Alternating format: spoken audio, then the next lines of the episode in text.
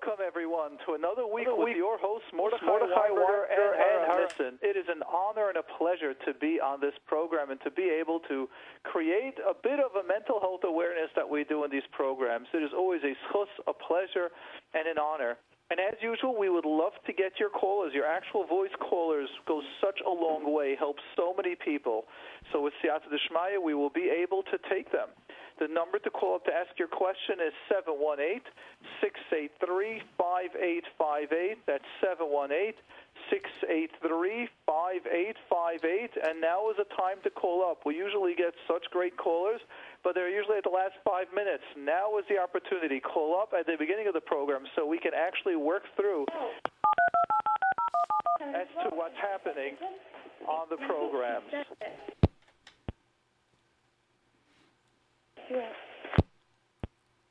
Hello. It seems like we lost Rabbi Winberg, and we are going to, one second, just put a little bit of music until I'm sorry, just a technical difficulty. Okay. And along these lines, so again, the number that we'd love to get your questions live is 718-683-5858. And now, just one more bit of information that we are, Meretz Hashem, going to be doing is tomorrow night, Meretz Hashem, I am starting once a year, the annual parenting workshop. For those of you that would still like to sign up, we've actually closed the workshop due to the popular demand box and we filled up, but I was still offering to those of you that are listening to the radio, that listening to the phone line, that we saved just a couple of slots for you guys. But other than that, if someone just wants to call up, it is full. So just want to thank you all. The number for those of you that would like is 201-691-7626, 201-691-7626, and Meretz Hashem, after tomorrow, once we start the workshop, it's closed. So again, that number is 201-691-7626, and thank you all for spreading the word, for making it a blockbuster seller. Thank you. And again, we'd love to now take your questions. Rav Nissen, who's our first caller? We go to Mr. L. Mr. L, you're on with Mordechai and Rav Nissen. Thank you so much for the wonderful program that you have. It's helped thousands and thousands of people. I really want to show my gratitude for everything that you do. Yo, you're welcome. I so appreciate it. Yes, I'll get to my question. It's many years now that I constantly find myself falling behind on very important assignments that have deadlines. And it's just like I really would rather not think about it. And then it always hits me in the face. And when it comes back again, it could be the same type of deadline. I'll say, okay, I still have more time. It wasn't so bad. I worked it out. Even though I know that eventually I would probably suffer from pushing it off. For some reason, I just keep pushing things off. So your question, let me repeat your question. Unfortunately, the answer is not as simple. And I'll explain to you the difference in your question, what we're hoping for, and you'll understand how therapists sometimes look and how we take apart an issue. Yeah. Your question is that someone is usually late. They need deadlines. Deadlines work for most people, but for you, when you get close to deadline, you know you should be moving. What is happening is, unfortunately, right, let's go straight into it, you still push it off, you still delay it. Right. Correct? Right. And if I do a good job, let's say if I have to do something for the tzibur, and I pushed it off to, let's say, 2 hours before what I had to do, and it went pretty well, so the next week I'll push it off an hour, half an hour, and then I'll find myself not even preparing. That's right. That's right. Now let me explain to you how we view something, which means if someone would call up saying, I have a issue that I don't get things done, and it works with deadlines, but it's last minute, that is called a normal human being. That's why we all need deadlines. However, when someone says deadlines don't work for me, now we need to start recognizing why. Those are sometimes those little warning signs that go up. Maybe there's an ADD component. We sometimes look at it, is there a past involved? Was there a parent that was very strict and very time-oriented that this person now can't relate to a deadline? Because an average healthy human brain relates to deadlines, just we don't like it. Sometimes we don't like the field that we're in. And therefore, when we do an evaluation, we try to figure out, were you ever able to do it in the past? Is it just now that it's difficult? Are there other stuff going on? But the average brain will respond to deadlines. So now let me ask you, is this always been going on? Is this only recently going on? For the time that I remember, both my parents were very easygoing. We didn't really have so much rules. I did very well in school all my life, so my parents were very happy with the work that I did always. They weren't very much involved in, you know, what I was learning and when things had to be due. I usually took care of the stuff, and that's how I grew up. Yes. But let's now go back to you. So it's been all your life, let's say, tests, beginners, fahers, you never able to stick to deadlines? Very important things such as taxes, very, very important things that... Whoops. I'm sorry, just we lost... please call again, Mr. L. Yes. Okay. And again, so what we want to understand is, and we can continue discussing this as a job with me and you, Rav Nissen, that means humans, that we need groundedness. We need something to ground us and tell us, this is what you're doing, this is what you need to do. And behavior works for us. Now, when behavior doesn't work for someone, we've got to realize, why isn't their mind able to fit in to the frame? Now, there's got to be a balance. There's a balance between living within the box and acknowledging the box. But there is a part that has to be recognized. When someone can't, we got to understand why. Okay, we have back Mr. L. Okay, great. Yeah, I'm here. Okay, Mr. L. Yeah. So now, let me ask you, is it just when you have to complete tasks, or is it even going, let's say, to shul on time, getting to work on time? I'm always late. You're always late.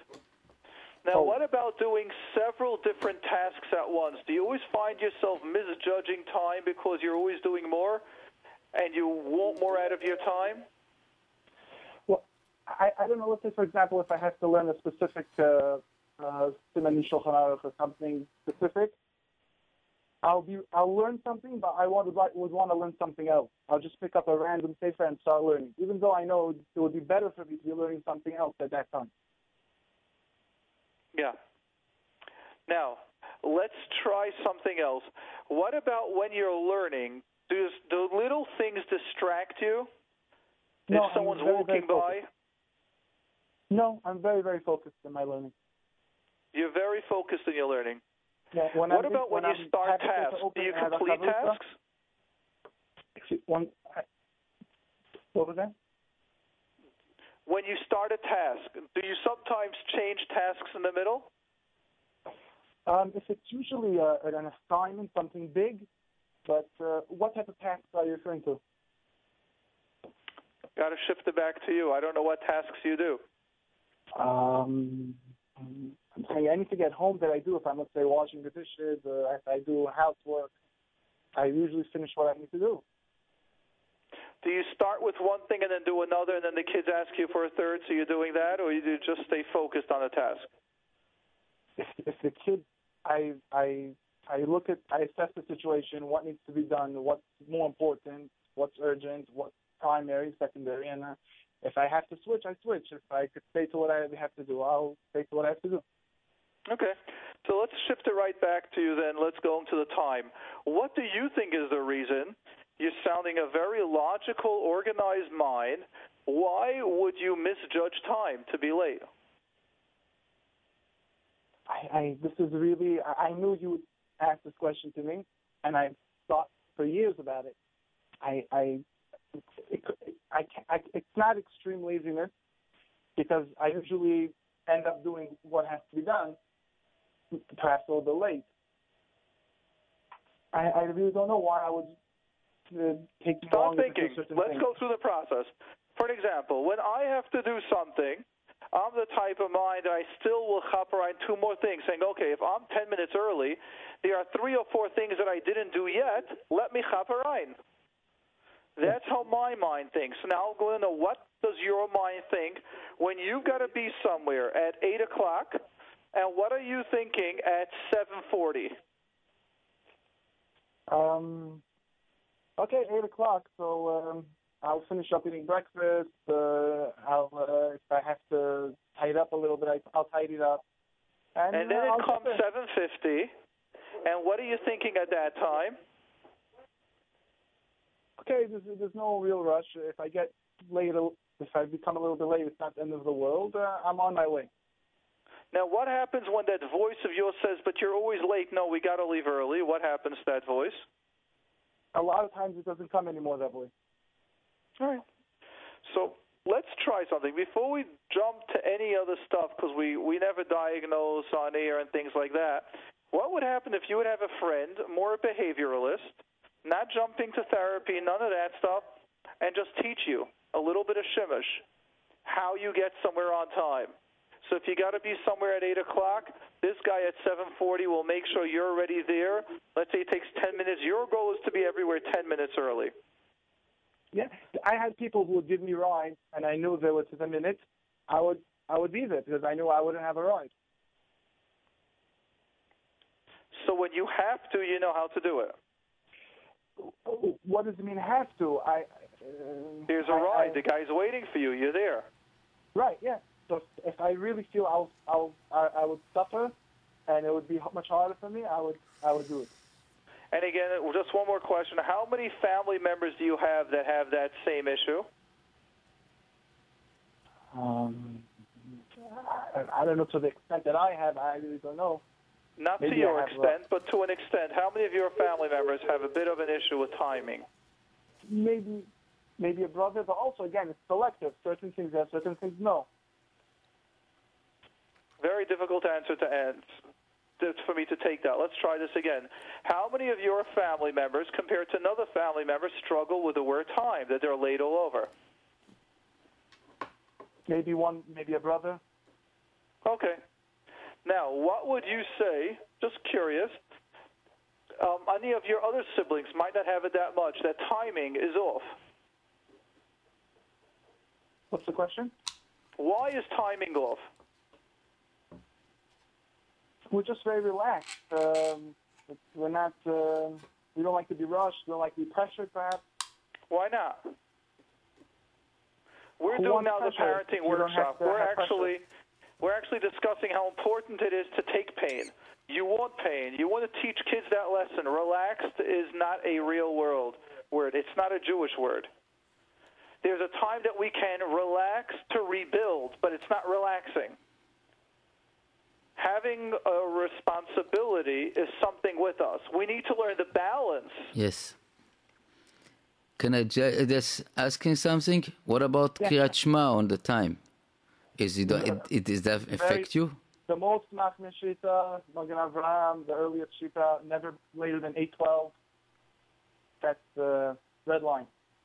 So you stand on this. Let me ask you. If you call, I have morals and values. Anything that's connected to my core morals and values of what I know has to be done, I will do. But my way is basically that I won't put any more pressure on myself than I have to. I would try to be more relaxed. Bingo. Now you got it, and that's where your work will be. The word pressure seems like, for whatever reason, that's why I asked about your parents, but maybe there are other places, that the word pressure to you is treif.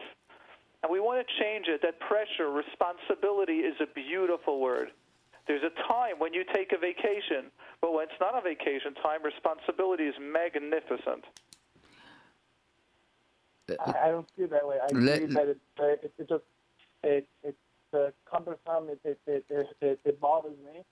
I like to work on my own pace of things and just live comfortably and in an easy way. If I have difficulties, so I have to overcome them and to persevere through it. I'll do it, but it's not. I would never willingly do such a thing. Mr. L, let me jump over. The reason that you call, it means that it's bother you. If I'm right. Yeah, for sure. So if it's bother you, it's mean that it's bother other people around you also. Yes, and you have to take responsibility. I would say that the simple way, first of all, is to take yourself, as Noam Elimelech said, take for yourself a 40 days. Instead to be late, every time, first of all, change your watch and turn the watch basically forward 10 minutes. Yeah.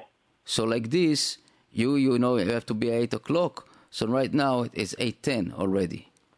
So do it yourself 40 days, and it will come to you as a teva, as Noam Elimelech said, if it's really bother you. If you want to stay in the position that you don't want to be bothered and not be pressured, is a way of a little bit childish. And you are right now, I don't know, you're married, not married, but you have to take responsibility and to teach your children also to stay in time. If let's say, let me ask you something. If you have a trip to go... Sometimes I feel like I do everything to get on time. Yes. And I still don't get on time. And I feel like, what's the point? I try to rush. I make... You give up? The kids on time and everything, and it doesn't work even at that. But you give up? I'll tell you, that's right. That's just called behavioral. You need to work with someone that's just behavior, literally teaching you. So what happened is after X amount of years, your vision is warped. It's like you're not... budgeting, you don't know how to budget time. Someone that has credit card debts, and they're living that way, and they're trying different ways to get out of it, you need someone to help you get out of that. Because your mind, the way you're thinking got you in it, you need to change a completely different mind how to get out of it. You might need to first work on changing your thoughts of the word pressure, responsibility, being on time. Maybe what you have to do then, there might be some of the underlying stuff, but then again, a large focus is going to be on actually how to budget your time to be there. How to be there without any emotions. Just be there, and be there early. And let's say every Erev Shabbos, it replays the same thing. That the things I have to do, I push off a little bit, and it gets later into the afternoon. And it just doesn't get done. So I have to say, I have to do this now no matter what. Again, you need help. You need someone behavioral. That's someone, a friend, or whoever it is. You write. They guide you. My wife they tries teach you how to budget the time. Really tries very hard. My wife tells me many times, maybe do this now. Can't be your wife. Can't be your wife. Can't be family. And you write it down. It's very behavioral. It's what time do I have to be there? What time was I there? And let's say you've got to be somewhere 8 o'clock. Your goal is to be there 7:40. Be there 20 minutes early and learn how to sit and be there 20 minutes early. You'll finally aim to be there 20 minutes early. You'll probably be there 10 minutes early. And when you write it down and you start focusing on what time do I have to be there, whatever time it is, we've had one caller in the past that we discussed about the times 2 principle, that if you think it takes you 10 minutes to go somewhere, actually we call it the times 10 principle, it is the other way, it takes you 20 minutes. And that's how you aim to be there on time. And what about, let's say, the same with deadlines and assignments? If I feel again, let's understand, you want all the answer on regel achas. That's not what we're doing here. What we're creating is an awareness that you need to guide. You need someone to guide you. And working itself. What am I asking the person? What is the person going to be telling me? What am I telling him? I'm telling him my problem, and what is he going to be telling me in order to get me on the right track? I can't help you out, my friend. I need like an hour to explain it to you. You need someone that understands a little. Find a guy that's always on time. They'll know how to help you. I ask them. They tell me, just get there on time. What's the problem? No, sorry. Not they ask you and it's done. No, you're asking them, guide me once a week. Let's sit down for an hour. Help me out for 3 months straight. I have a friend like this, but he just tells me, just do it. Well, I don't understand your question. Good. So then he's not the right guy. Find someone else. Yeah. What is he going to be coming for an hour? I don't know if they're qualified. If they okay, my friend, it is time to move on. You're asking now more clinical work. I cannot do that. That's not what this is. You're asking how to. We're creating the awareness, so you need someone to help your behavior. I would say that writing and taking a 40 days, it will value tremendously. Okay, should I start off with one thing that I want to be on time, or just everything? From this, I let you answer this. I've said all that there is to say on my part. Okay, thank you so much. I really appreciate it. Amen. You're welcome. We will go to Mr. A. Okay? Mr. A, you're on with Mordechai and Rav Nissen. Hello? Yeah, I have a question. Is there such a thing that, let's say I went through something in a specific place... Can you speak up a little? I'm not hearing you. I apologize. Is there such a thing that if I went through a pain or a trauma in a certain place, and I come back there, it could be a while later, a few months, even a year after that, and then I feel like funny and maybe the thing's coming back? So it's very vague that there's no way I can answer it. So let's give me a muscle.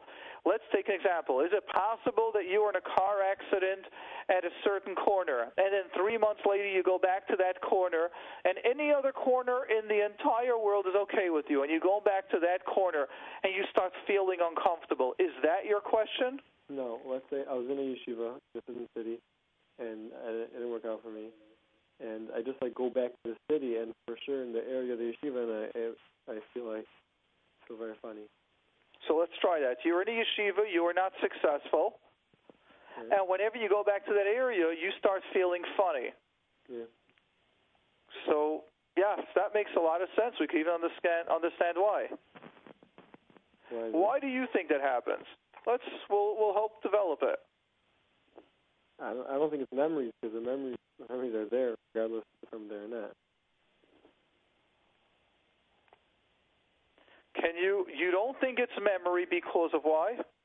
Because they're there regardless if I'm there or not. Because, I'm sorry, just say a little stronger, a little louder, I'm not hearing you. The memories are there regardless if I'm in the same place or a different place. Givaldik. Excellent ha'ara. So let's take your yisoid. Your yisoid is, why should I go to a certain place to trigger my memory? My memory is always in my head, correct? Yeah. So based on that question, if that would be true, you would be accurate. However, the part of the brain doesn't work that way. That means our brain works with association. That means when you sometimes see a parent and you feel, I feel safe, there's someone that bothered you and you see them, the mind right away associates not feeling safe. Smells can trigger certain feelings, certain memories. So what I'd like you to understand is our brain works with associations. That's why when trauma works, when you go to certain places, even though it's in your memory, but you didn't access, you don't trigger that memory. When you go to certain places, you do certain behaviors, you'll trigger that memory, both the positives and the negatives. So based on this, you say that we can access different parts of our brain with triggers, like you got to push the button for that to happen. Does that make sense now, why when you go to that area, you should start feeling funny? Yeah, you think it's an emotional thing. It's not like a brain remembering thing. Right. The emotion is in the brain. So everything, or most parts in life, works with triggers, positives and negatives. So imagine in our brain, we've got an entire thousands of different musics in there, stored in there. But when you hit play to a certain music, now you're going to access that song. And the same is when we go to places. That is why in therapy we sometimes bring up the past, or many times we bring up the past, because we want to neutralize, we want to heal that original core trigger memory. And once you change, once you heal, once you process that core memory, now you can see the place and it will just be a neutral place. It will not be bringing up that memory, and even if it does, you process that feeling that it's not painful anymore. The thing, but let's say I think about it even now, I wouldn't feel funny. I can think about it a lot. Right. And remember everything. That's right, because you're too detached from it. You're not able to get into it. Well, on an emotional level? Yes, you can't. It's not that simple to just trigger an emotion.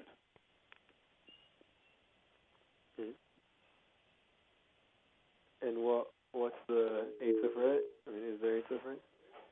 So just to remind everyone the number to call up to ask your question, we've got the availability now. The number is 718-683-5858, 718-683-5858. And we look forward to taking your questions and your comments. Now, the Eitzah depends on what method of therapy you choose to use. There is a cognitive behavioral method that has their mahalach. You've got the psychodynamic theory that's got their mahalach. You've got inner healing, inner child healing, it's got their mahalach. You've got psychodrama, it's got their mahalach. You've got EMDR, it's got their mahalach. And I can think of several other different systems. Now the popular IFS has got their mahalach.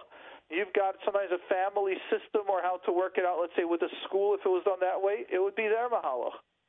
There are many different mahalchim. Each of those mahalchim are hours to learn, weeks and months of learning with many books. So I can't give you the short one answer. We're here to create an awareness. So an awareness that you're creating and having with everyone to hear and to understand is that when you go to places, even if you're not thinking about it, even if it's years later, some of those emotions that weren't processed will be coming up. That happens a lot when people work on marriage issues or when people want to work out family issues. This issue that you're having is the number one problem. That let's say a couple says, I want to work out our differences, and the minute they get to the therapist's room and they stop bringing up the little issues, instead of being calm and mature adults working on it, the emotions get triggered, the entire years of uncomfortability and pain gets brought up, and bang, it explodes. Because triggers, certain words, certain body language.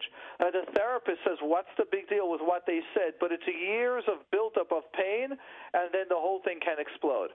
And that's why in our system, when we do work, we focus on first those little triggers and things like that.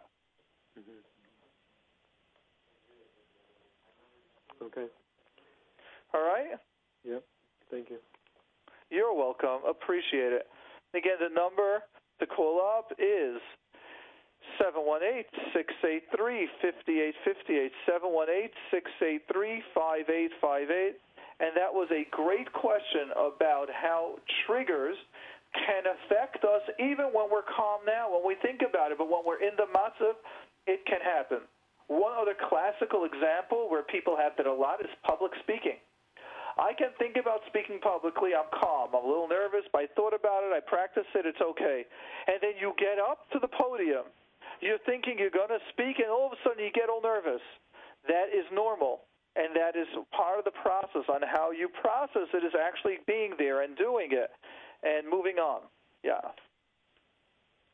Okay, so we can turn to Mrs. K.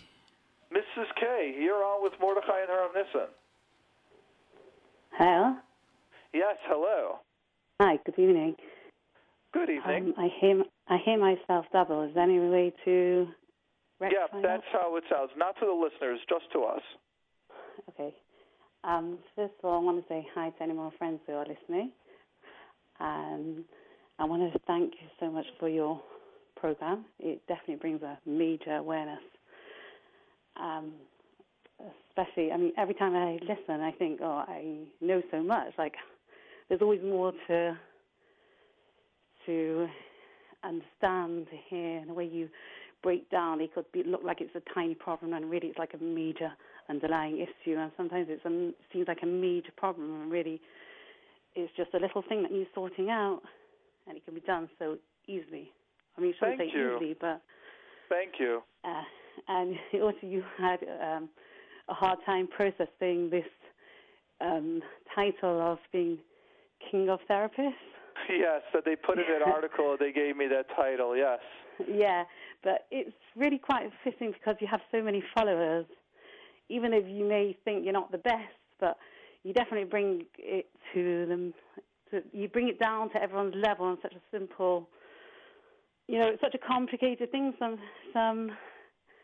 work. Thank and you bring it down to our levels that we don't understand always about therapy and issues and suddenly it's so clear.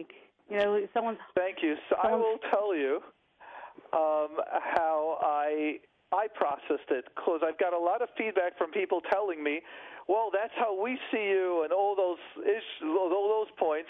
So how I realize is there are many countries with many kings. I could be one of the kings. There are many kings in therapy. Yeah, but you've got quite a big... let's see, quite a big crowd, a lot of people that listen. Yeah, certainly. Yeah, you've helped a lot of people. I'm really looking forward to your parenting workshop. Thank you. Yes, even though I feel that I do a pretty good job, and I've been a parent for 14 years with 9 or 10 children, and there's, you know, you always feel like you could just do a better job, and especially with this awareness, it's like, wow, there's so much more to know. I'll tell you, I wasn't going to tell anyone till everyone signed up, till whoever signed up. But I have a difficulty keeping secrets, not confidentiality that I could keep. But when it's about me, I usually pretty share.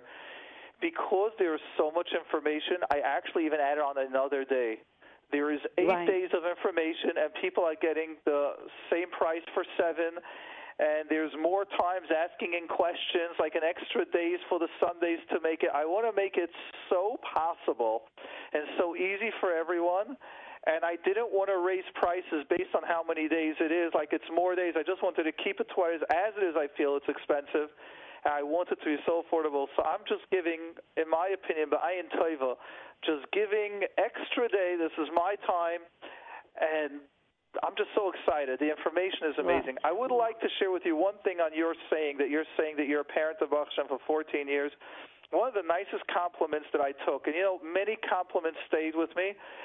Many times people were saying how their entire family changed and everything changed, and there were so many of those. Also, I got one message randomly, and I even mentioned it when I was sort of advertising it, and that's from a grandmother saying, you know, I've got married kids. They come with their grandchildren. I got sometimes those difficulties. I figured, am I not a parent? Let me take the workshop. And the way she described twice, she's updated me, how Pesach worked out at ease and comfortable. I was touched and I was amazed just how soon and easy it went. So I just want you to know, when you're saying like you're 14 years a parent, I've geared almost 3/4 of one of the programs for teenagers to understand how they're doing it, how they're working, and it will help you for your teenagers and for the children. So we've put everything we thought. We've put in even that extra page I added on is when there are marriage issues and what's going to happen when you want to start using this parenting system and that other parent has got some issues with it or is now wanting you to help out. That. We're dealing with that. I've put in so many surprises in this workshop that it's not just about the children. It's not just about how to do it. It's not just about giving them the self-esteem. It's about we put in even a day of the different diagnosis. There is so much in there that knocks us off our tracks when we want to do parenting, that it's not about the parenting. It's not only about the skills. It's about the entire environment. And I'm trying to create the entire concept that the person should be able to, Meretz Hashem, have a strong hatzlacha with their children. Yeah, that's why I'm so excited. I actually wanted to add to what you said about this grandmother. My mother was a very special woman, and she even did, therapy to a lot of people, just as a listening ear, and people were crazy over her. And she told me once that, you know, if I would do it again, I would do it differently. You know, nowadays we know so much more. So there really is, we always need to know awareness, and it's being available to us. So that's right. I really appreciate it. And so even a clever woman who had a lot of seichel, and she had... Yes, mother also had a lot of seichel, but, you know, sometimes we're a bit harsh in those days, and we didn't know the changing of generations, whatever it was, and there's so much more to learn. Yeah, and I guess I'll just mention the number for those that are listening. Really, tonight's the last night to sign up. The workshop's tomorrow night. So if you want, hop right now, and I guess maybe the couple of hours before the workshop. And again, you need to mention you heard it from this program, because if someone just calls up, we are not taking any more people to sign up. Yep, the number is 201-691-7626, 201-691-7626. One thing I wanted to add. Yeah, go ahead. You wanted to ask a question? No, I just wanted to add something that, you know, when you first listen to the program, you hear all the problems, you can even look to yourself and all your children. Maybe they have problems and, you know, there's something like borderline ADHD, whatever it is, and then you really comforted me in a way that you don't always have to run to a therapist. You can, you know, speak to someone older, there's borderline, or even help them yourself. I don't feel guilty that I'm not running to a therapist with things like, you know, they could be impulsive, you know. There are ways to work on it with other help besides running to a therapist. Yes, that's right, and that is a large part that we try to focus on. Be empowered. You can do it. You can handle it. Yes, you can. Yeah, okay, thank you so much. You're very, very welcome. Really looking forward to the, okay, the number. One last thing about laziness. Sure. Yes. You said you never heard of, I mean, you don't know what laziness is. And yeah, I always had like this thing, you know, if you push yourself more than you can do things. So I found it very interesting that is it that we call ourselves lazy because there's a problem, and we just have to tackle the problem. We're lazy to tackle the problem more. That's right. And some people call it lazy, and I call it there's a blockage because the person would really like to.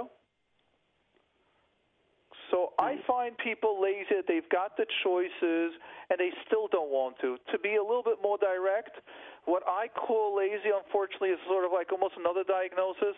I sometimes see people, I don't want to talk much about it because teenagers and like more younger kids are listening, but sometimes people say, oh, there's nothing wrong with marijuana.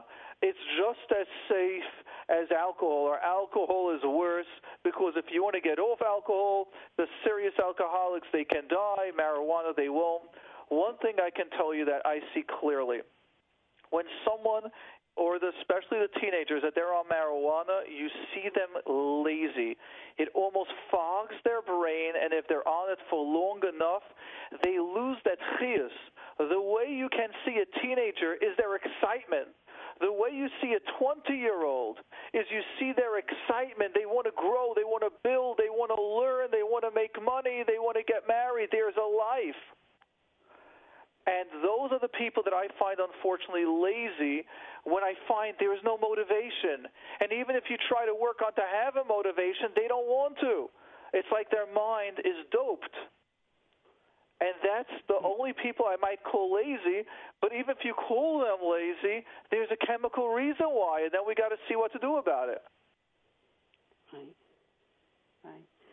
Right. Right. Another thing I wanted to add that, I'm sure you're going to give it in your parenting workshop, but I've found over the years that even though the basic is positive reinforcement and positive attention, I just thought over the years you just can't imagine how it can like make a child so much so that in a funny story, I mean it's a sad story, but I had a child of 8 that was considered so bad that he was sent out of class for 6 hours, and maybe has ADHD and maybe this.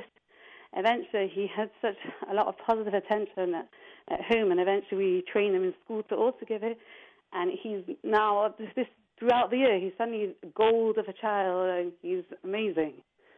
Yes, so exactly. I just can't emphasize it enough.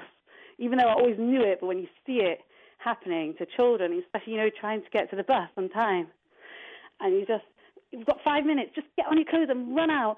And they're just not moving and they're just too tired. It could be a 7-year-old. And you're just like, wow, I see you're so tired. And you're actually putting on your trousers, even lifting up your head. And then you say, we're going to make it. And the positive just brightens them up. It's so striking to see it. That's right. It is so important to realize that let's not diagnose. Let's work on, sometimes it's positive attention. Sometimes it's behavioralist. Today, so many people are talking about ABA behavioral. Children that are ADHD actually need structure. That's what they're begging for. Right. Yeah. Okay. Thanks again. and you're we're looking welcome, for all sure. that. And also, thank you for bringing in all these speakers, and it makes it even more interesting. Oh, you're welcome. Thank you. Okay, good night. Yes. Bye. Sure, be well. And we go to Mr. A again.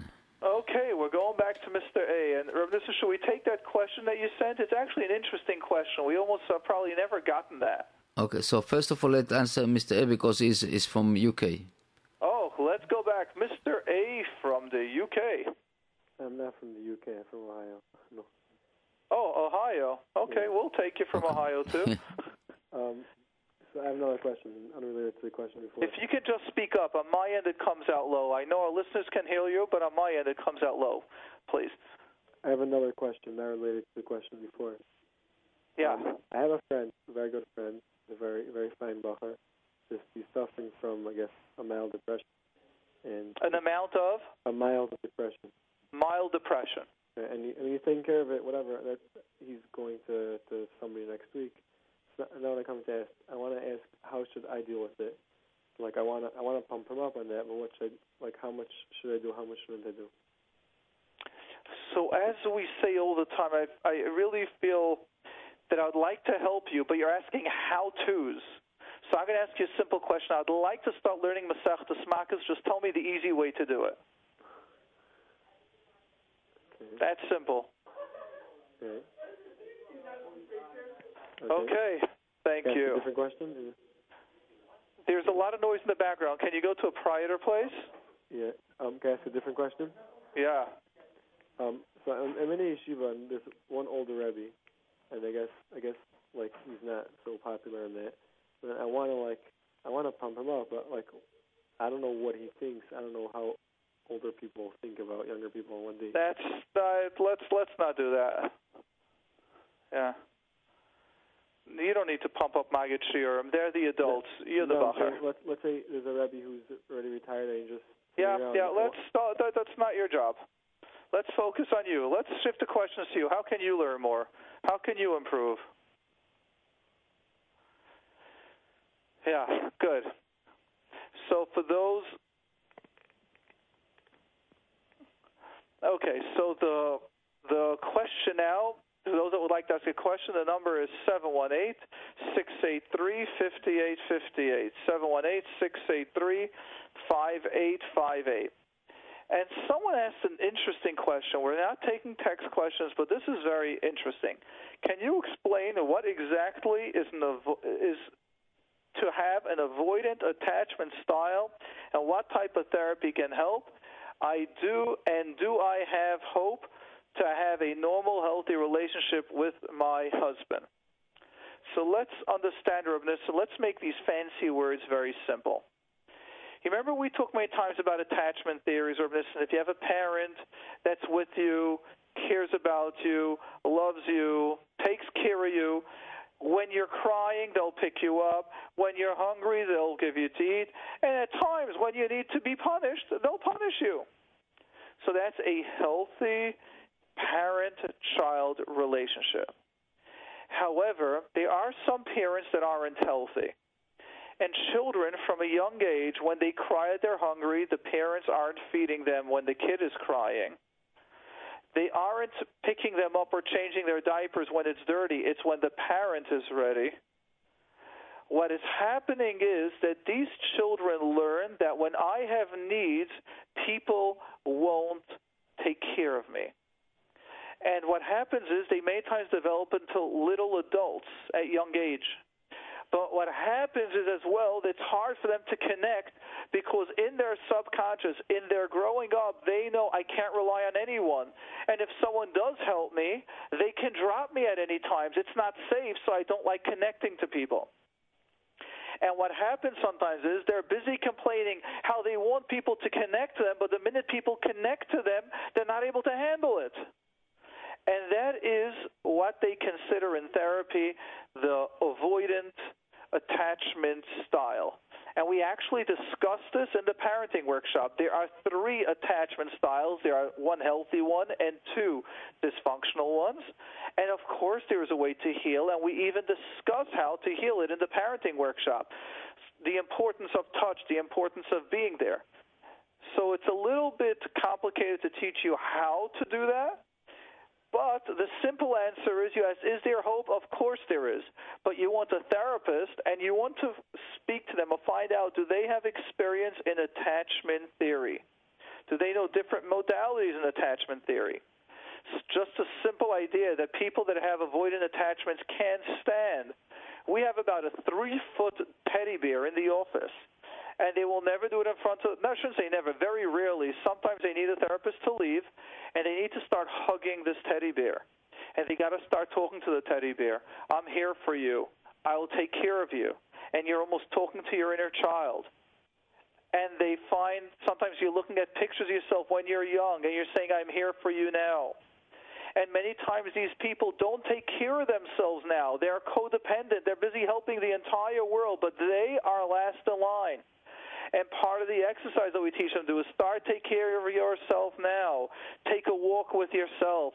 Start saying, I am special. Start praising yourself. Buy yourself something. When was the last time you bought yourself new clothing? Many times these people are saying, I'm last in line. My children come first. My spouse comes first. My parents come first. Chesed, I'll give away. No, take care of yourself. That's part of your therapy.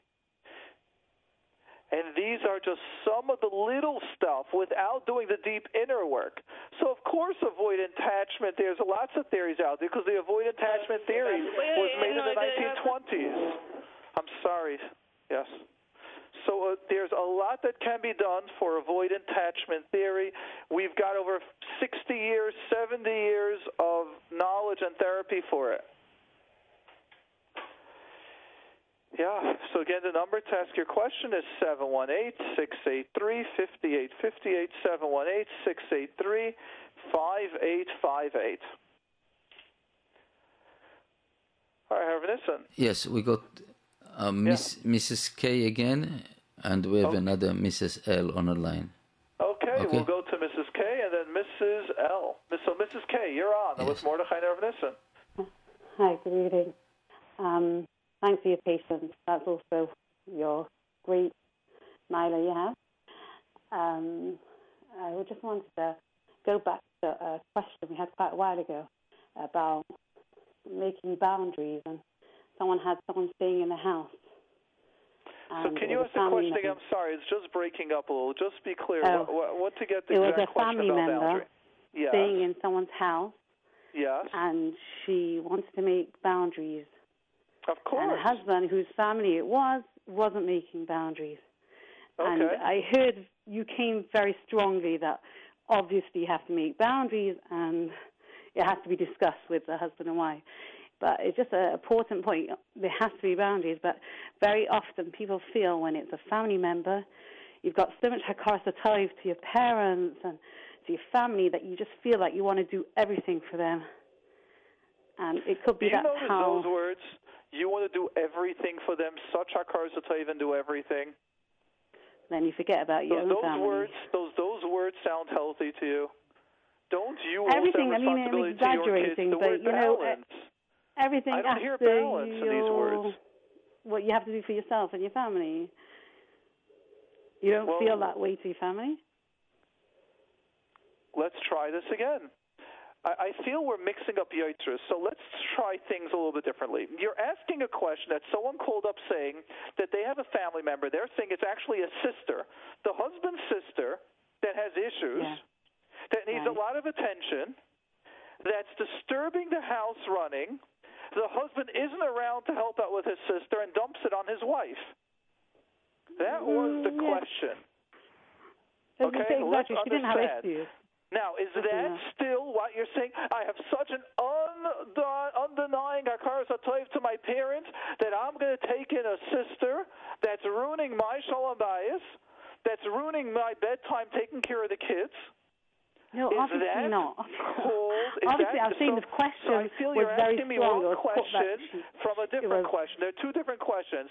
Do you still think... And as we have everyone call up a Rav, I always deal with it with my clients.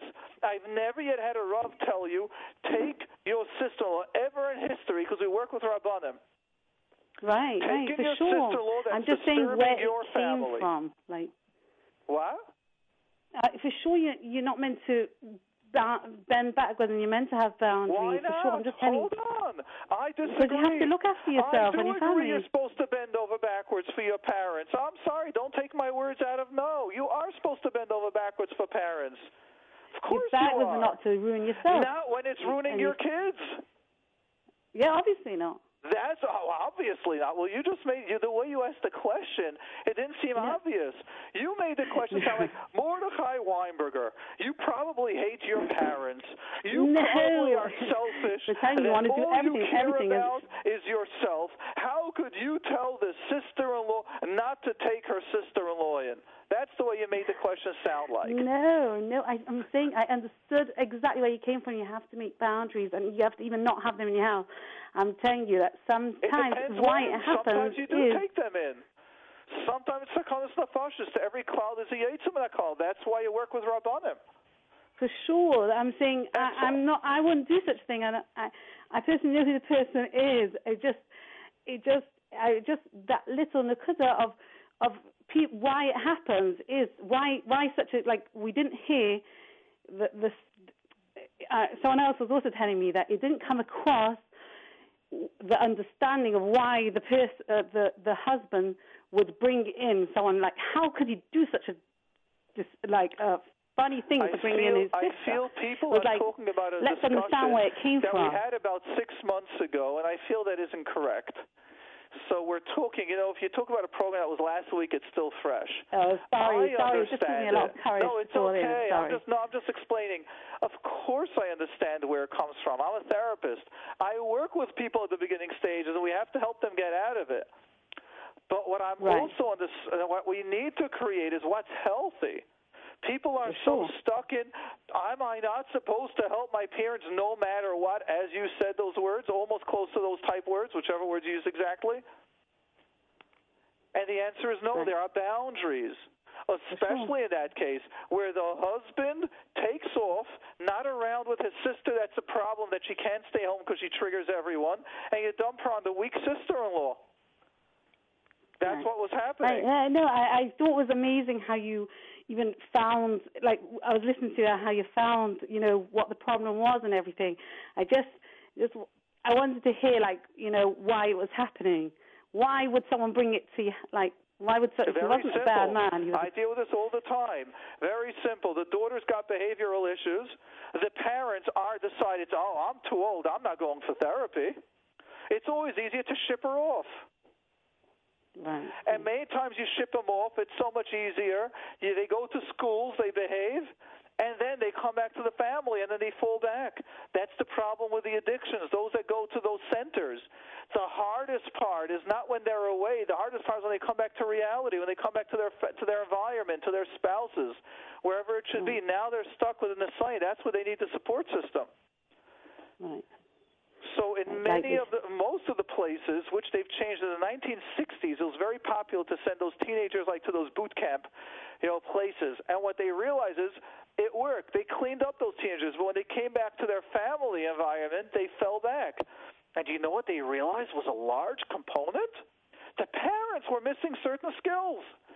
So what they do in most of these expensive boot camps are when the kids or teenagers are there for several months and they straighten out, they're up on time, they're studying, their behavior. And for many teenagers, it takes months of being away in a very military-style place. The last 3 weeks before they bring the teenagers back to their parents' house, the parents must go to that boot camp. They've got to learn how to be parents. They need to learn some skills, how to be assertive. They need to learn how to say no. And while the teenager is in those places, the parents must go to a therapist from that center and help them start identifying just what we are helping that woman realize. Why are you weak? What are you afraid of? How are you sometimes being assertive and you're too tough? How are you going to learn the healthy balance? Right. So understand, the reason why we send kids away most of the time is we don't have the skills and we think it's easier to just get it out of our hands. The problem when we do that is we don't learn how to master it. Rav Nissen, what do you say to this? This is like every time the same question. It's repeat almost every week that many times you get to a position that the guy is healthy and you come to environment, poor environment, getting falling apart again and again. And this is the work from both sides. As I already say, they take two to dance tango. That's right. It's not just think one side only is fault or one side. Sometimes, as you said in the beginning, or sometimes it triggers the person, and you cannot even stop it anymore. Yes. Mm-hmm. Exactly. Okay. So we understand why people do that. We definitely do. But a wife has got to be strong enough to say, sorry, husband, I can't do it. Or a husband's got to be strong to tell a wife, sorry, I can't do it. Mm-hmm. Yeah. Thank you. And also, you're welcome. I think it's truly amazing how you push on every week with all the 3 hours. It's truly unbelievable. And thank you. How your wife also is behind you.